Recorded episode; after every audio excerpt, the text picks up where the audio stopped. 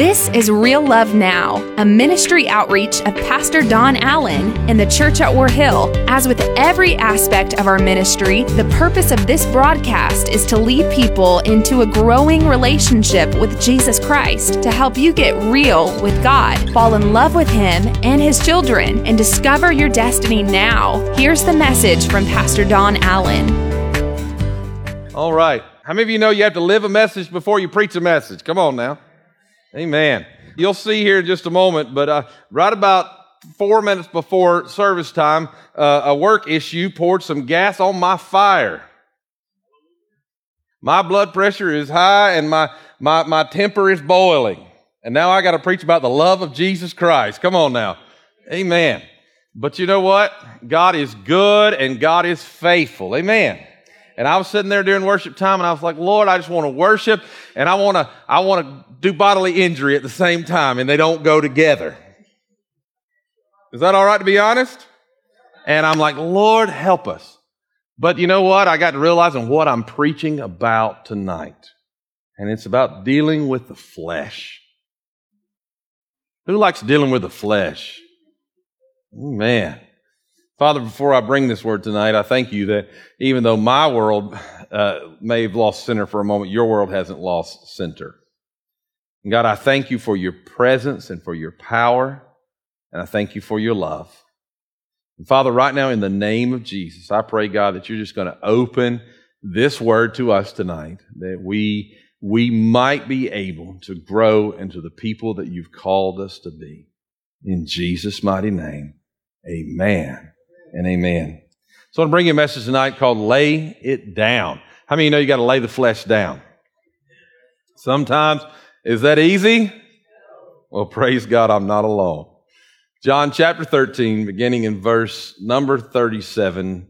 Peter asked, Lord, and the Lord just, actually, the thought of this came from a devotion I was doing this week, but Peter asked, Lord, why can't I follow you now? I will lay down my life for you. Say that again. He said, I will lay down my life for you. Oh, the thought of dying for Jesus. The many stories that we've heard about people who have given their lives for Christ. I, have taken some people on mission trips and, and I'm telling you, they were looking for an opportunity to die for Jesus. You pull up in the most Muslim controlled area and they're ready to run in and just start screaming with all that's in them. And I'm like, just can you hold on? We're going to go down to the fairgrounds. We're going to preach and we're going to win them to Jesus, but don't start a jihad moment right now. But dying for Jesus, many have done. Many people are willing to die for Jesus. Let me just give you a global perspective on that. Two thirds of the 2.3 billion Christians in the world today live what we would call a dangerous neighborhood. They are often poor.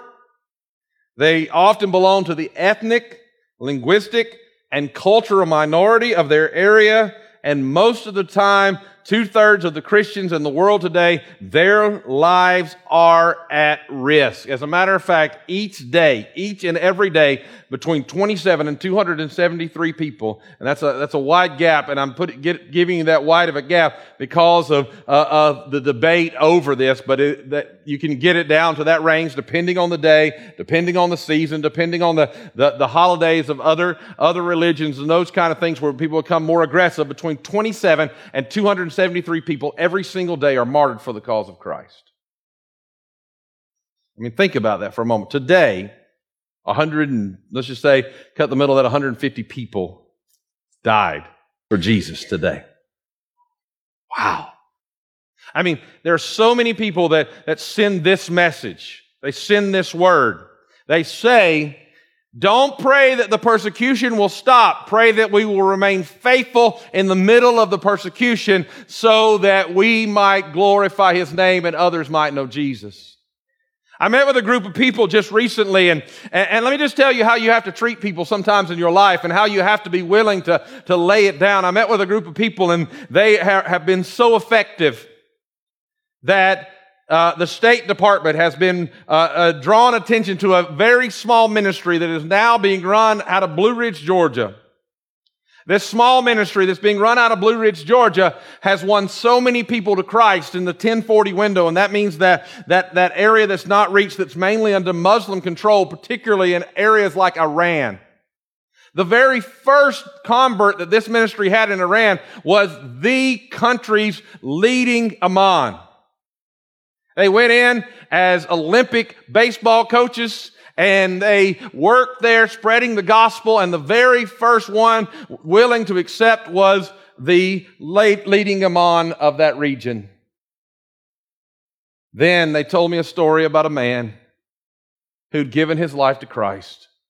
They said, Pastor, Christ precedes us. One man gave his life to Christ because as he was sitting uh, down, he saw, noticed paper at, at his feet and, his, and the paper was in shreds and suddenly the paper began to swirl in a little like dust storm began, as the wind began to blow all around him, the paper swirled and when the paper landed, it actually formed a cross and it really caught his attention and he reached down and, and there were, there was something about Jesus on that paper. Jesus preceding him into that area. They win, they began winning converts in this area. And because this man converted to, or because these, these people converted to Christianity, they shared this story with me. One man had become a pastor and, and he went out to spread the gospel instead of the doctrine and the beliefs of that region. He went out to spread the gospel. And as he was in a far city spreading the gospel, uh, suddenly his wife's family and his family got together and they said, it is such an insult, such an insult for us that you, that he has become a Christian, that we're going to have to end his life and his wife's life, and we'll take their child and we'll raise their child as a good, uh, a good believer in our, our religion. So, while he's away, they come to attack, not knowing he's away preaching the gospel, and word comes to him, and they have slaughtered his wife and stolen his son.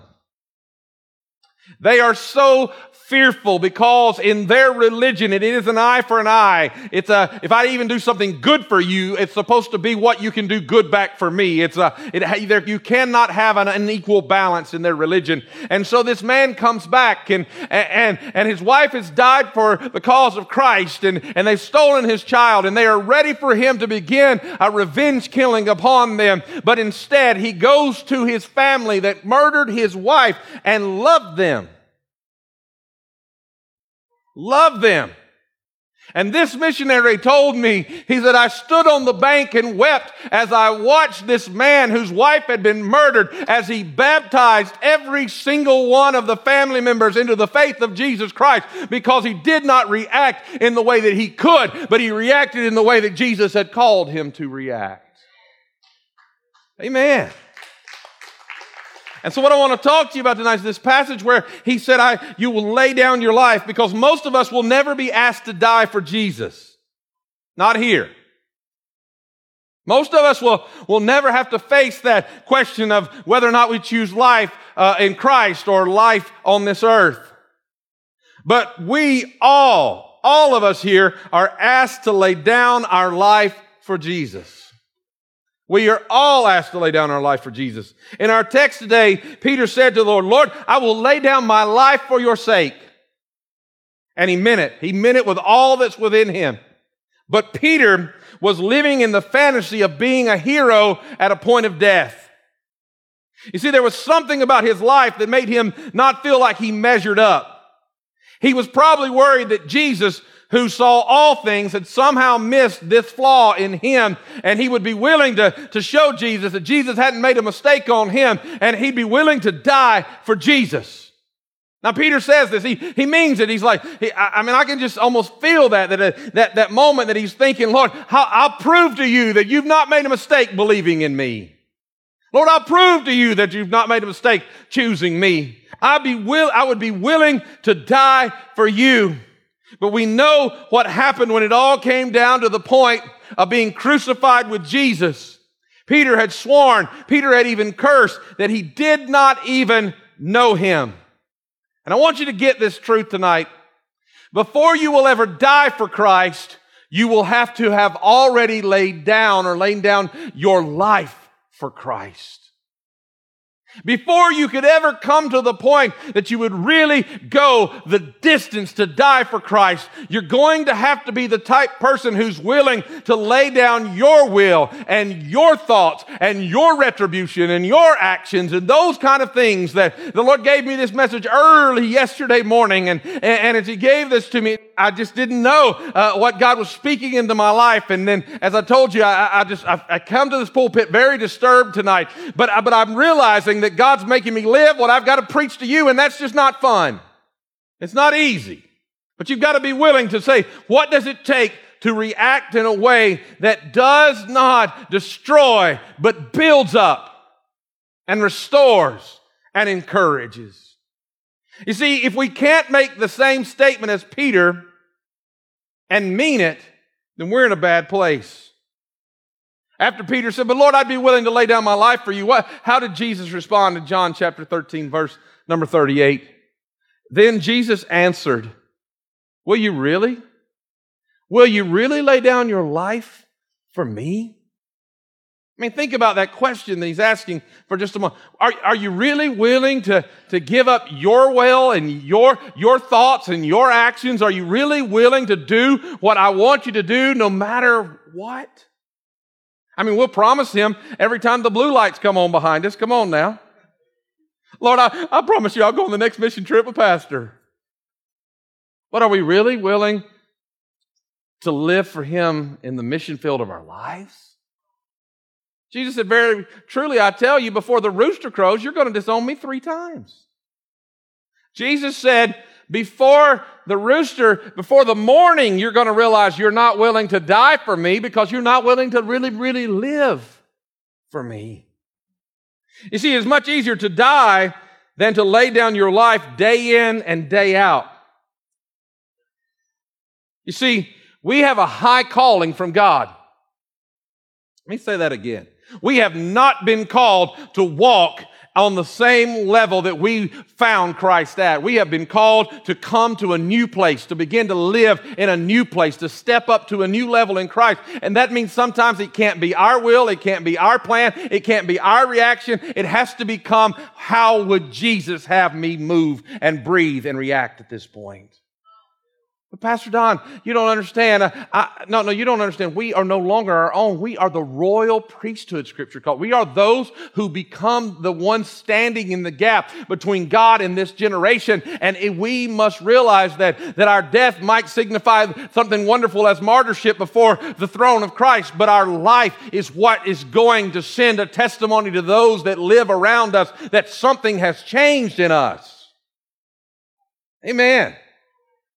Somebody's family was telling me just the other day how much they've changed.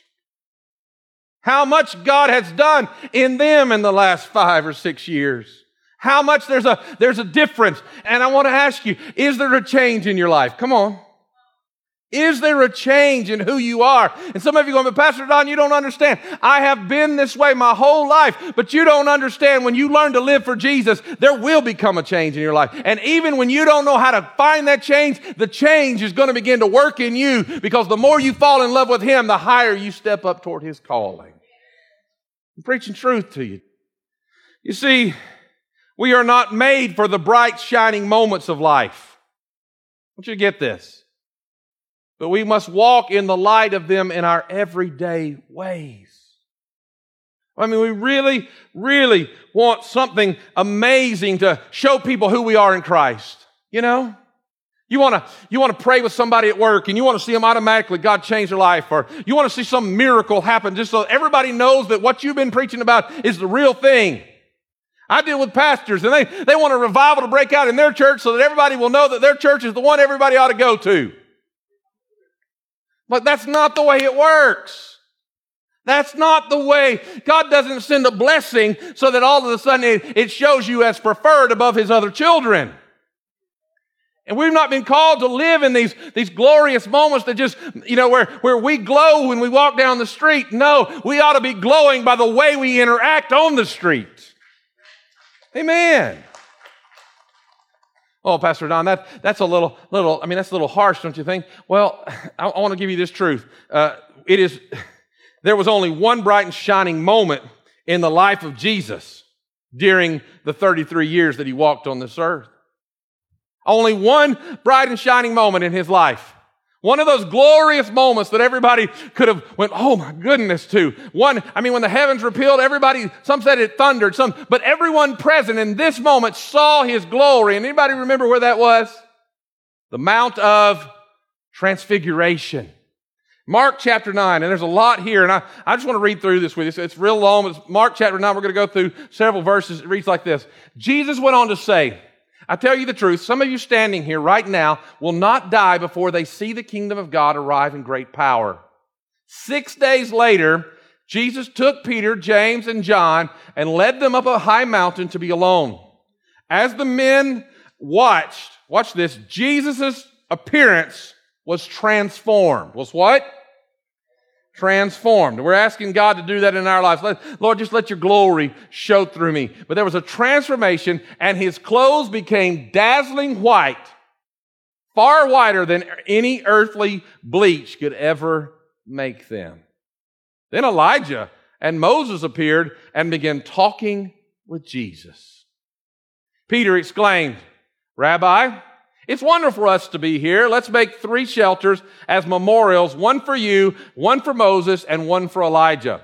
He said this because he didn't really know what else to say, for they were all terrified. What would you say? We're always like, why did he say that? What was he symbolizing? He was scared. Then a cloud overshadowed them, and a voice from the cloud said, this is my dearly loved son.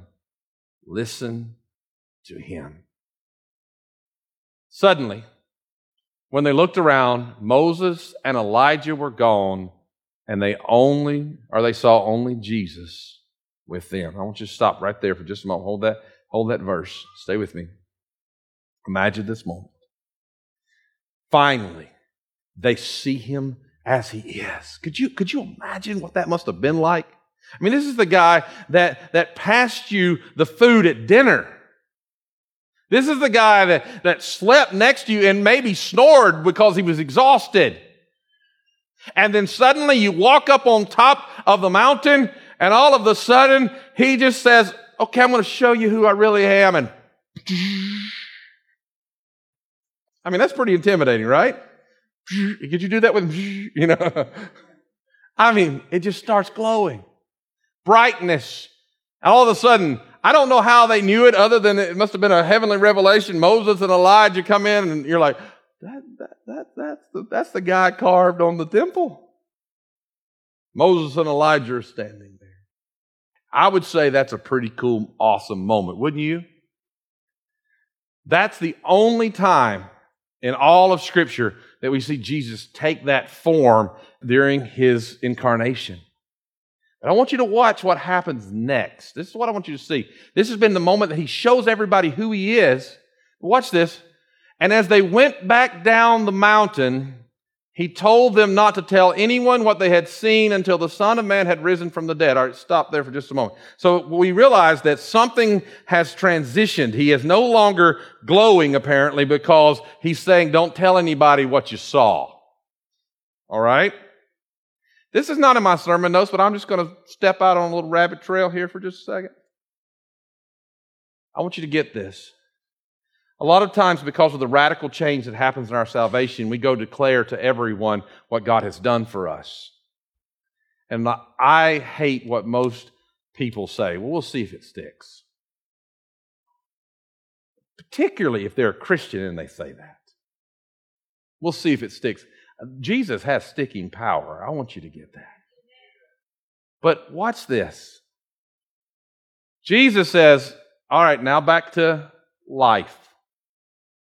He says, Guys, don't even tell anybody about this until I've been raised from the dead. So they kept it to themselves, but they often asked each other what he meant by rising from the dead. And then they asked him, why do the religious teachers, teachers of the religious law, insist that Elijah, and he talks about that, and I'll just skip ahead for just a moment for sake of time. Let's go to verse 13 for, for just, just a moment. He said, But I tell you, Elijah had already come and they chose to abuse him just as the scriptures predicted. Now, here's what she says, verse 14. When they returned to the other disciples, now they have been in the glory of God. They have been in the presence of God. I'll never forget one time, and I don't mean to offend anybody's home state when I say this or anything, but I'll never forget one time some of us, I know Paul was there with me, we had been in the presence of God in a conference. The glory of God had settled down in this conference. You could feel God. People were weeping, crying. The pre- I mean, uh, grown men were embracing all over the place, telling each other sorry, and God was just transforming lives. And we we left that conference, and and and we were out in L.A. I mean, not L.A., Louisiana. I'm sorry, not L.A. Uh, L.A., but not L.A. Anyways. And all of a sudden we go and, and, and, about three men in their 60s said to me, said, Pastor, we're, we've never seen New Orleans. We've never seen New Orleans. Would you take us down to Canal Street in New Orleans? And I said, well, I don't really want to, but if you, but they do have good beignets. Come on now. Amen. And we went to Canal Street. And when we stepped out of the car, it was like, it was like there was, we stepped from the shining light of heaven into the pits of hell, the demonicness that we felt. We walked down the street, stepping over people that were still laying there from the night before. We, we saw the debauchery. We saw, I said, every pastor in America ought to have to come walk down this street once a year. But I'll never forget the contrast from the presence of God and then to the world that we have to help rescue. Imagine this. What I experienced was nothing like seeing Jesus in all of his radiant glory. And as soon as they come down from that, they step right into Canal Street. When they returned to the other disciples, they saw a large crowd surrounding them, and some of the teachers of the religious law were arguing with them. So, in other words, there's a bunch of people and a bunch of religious people arguing, and they're talking politics. Does anybody know that sounds like hell itself? Come on now. And when they saw the crowd, they, uh, when they saw the crowd, when the crowd saw Jesus, they were overwhelmed with awe and they ran to greet him. What is all this arguing about? Jesus asked. One of the men in the crowd spoke up and said, Teacher, I brought my son so you could heal him. He is possessed by an evil spirit that won't let him talk. Wow. And whenever the spirit seizes him, it throws him violently to the ground. Then he foams at the mouth and grinds his teeth. And I'm supposing all this is happening and it be, and becomes rigid. So I asked your disciples to cast the evil spirit uh, out of him, but they couldn't do it. Jesus said to them, You faithless people, how long must I be with you? How long must I put up with you? Bring the boy to me. And we go, Pastor, why are you reading this passage right now? We're talking about wanting to live in the glory of those moments to where somehow we make Jesus look great or living in the everyday life to where we do what doesn't seem natural and doesn't seem normal. We do what's right and we forgive and we love and we speak in kindness because it's living, laying down your life is really what's going to help people get free.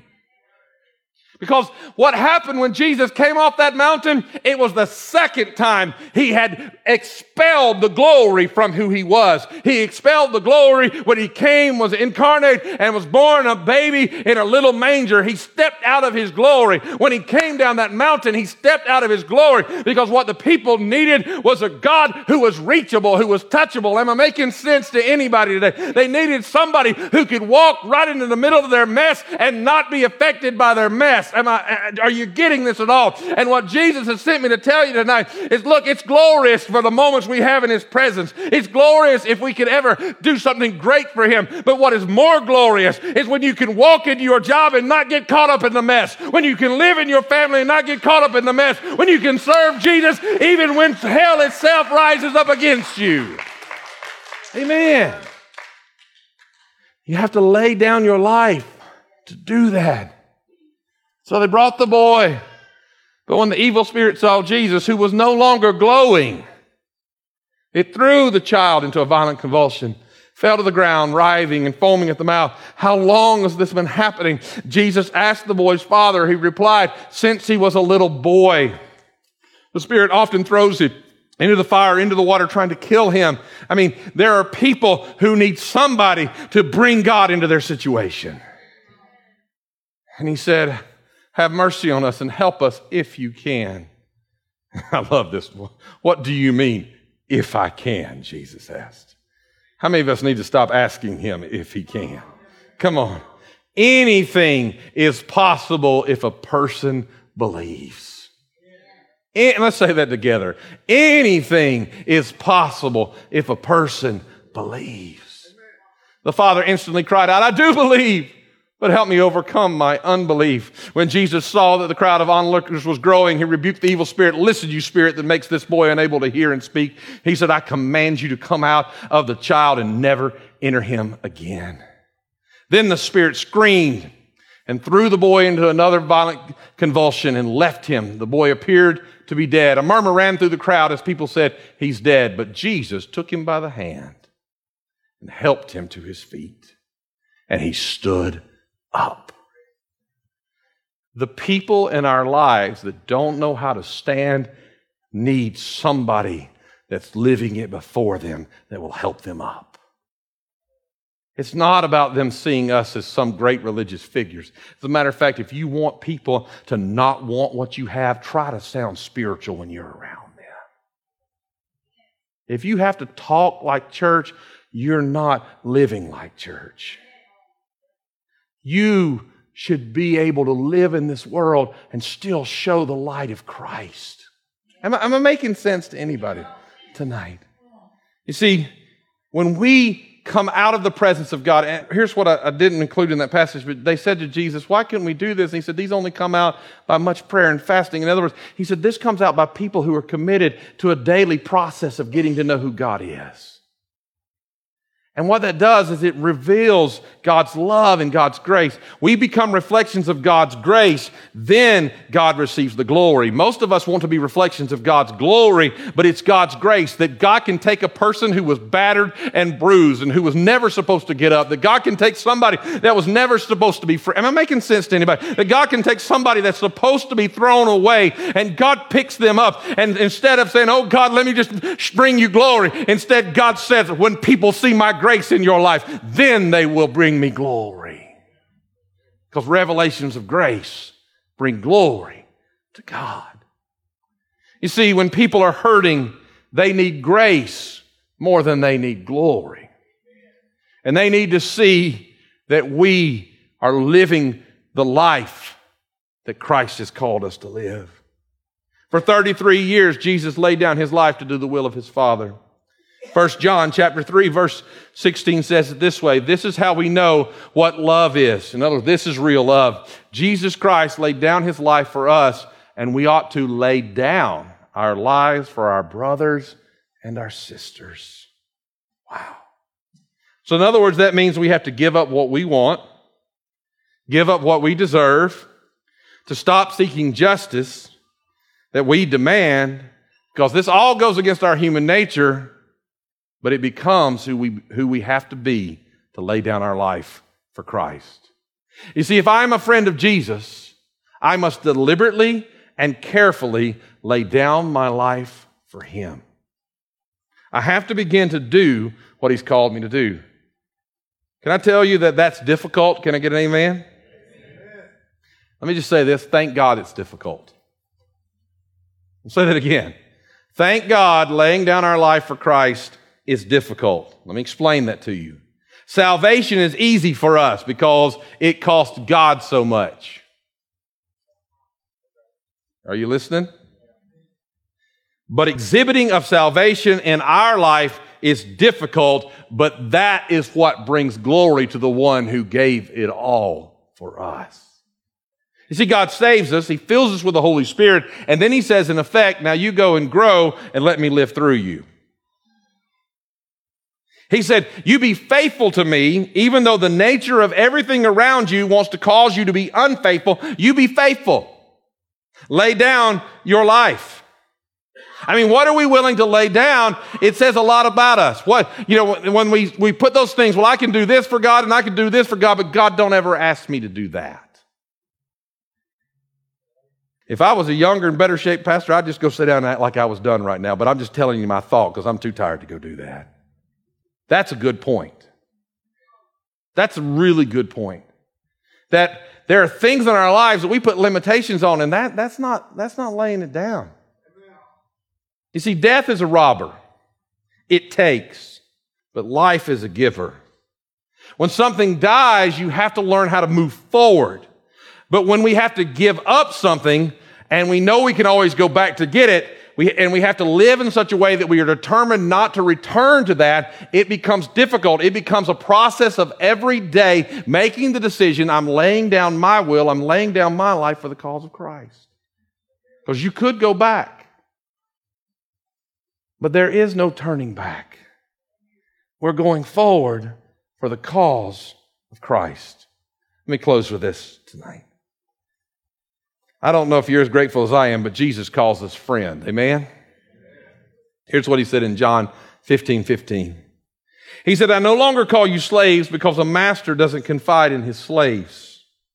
Now you are my friends, since I have told you everything the Father told me. To be a friend of God. Most of us feel like we are doing what we talked about last week. We, we've got areas of our lives where we're aligning ourselves as an enemy of God. But this week, I want you to hear what Jesus says about you. Jesus says, Don't live as an enemy of God. I call you friend. Friend of God. When you know somebody that they're your friend, there's someone that you can say, That's my friend. There's a comfort level there. There's a there's a there's something there. I mean, friends friends treat people how do I say this? Not as well as people who aren't their friends. I've got friends who would who would eat my last donut. Come on now. I've got friends who would cross the line and drink the last of my milk. Come on now. And with me eating a donut. I've got friends who would just help themselves. But Jesus says, I don't call you a stranger, I call you someone who has access to everything that I have. Now, here's why I tell you that in this closing. Then we should value that friendship. We should remain faithful to our friend no matter what we have to lay down along the journey. I don't know about you, but I don't have a real hard time laying things down. My problem is just not picking them back up. That's truth.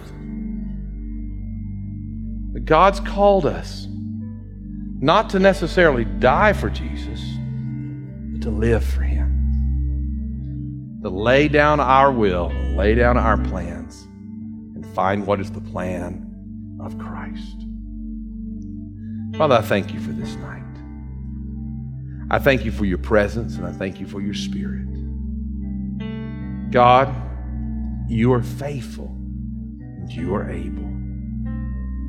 Lord, as you were ministering to me yesterday morning through this, this thought that was ministered into my heart, and now it's become this message. I know you're speaking to us, God. You're speaking to us. Why don't you just stand with me in this place and just bow your heads in reverence to what the Holy Spirit is doing in this place?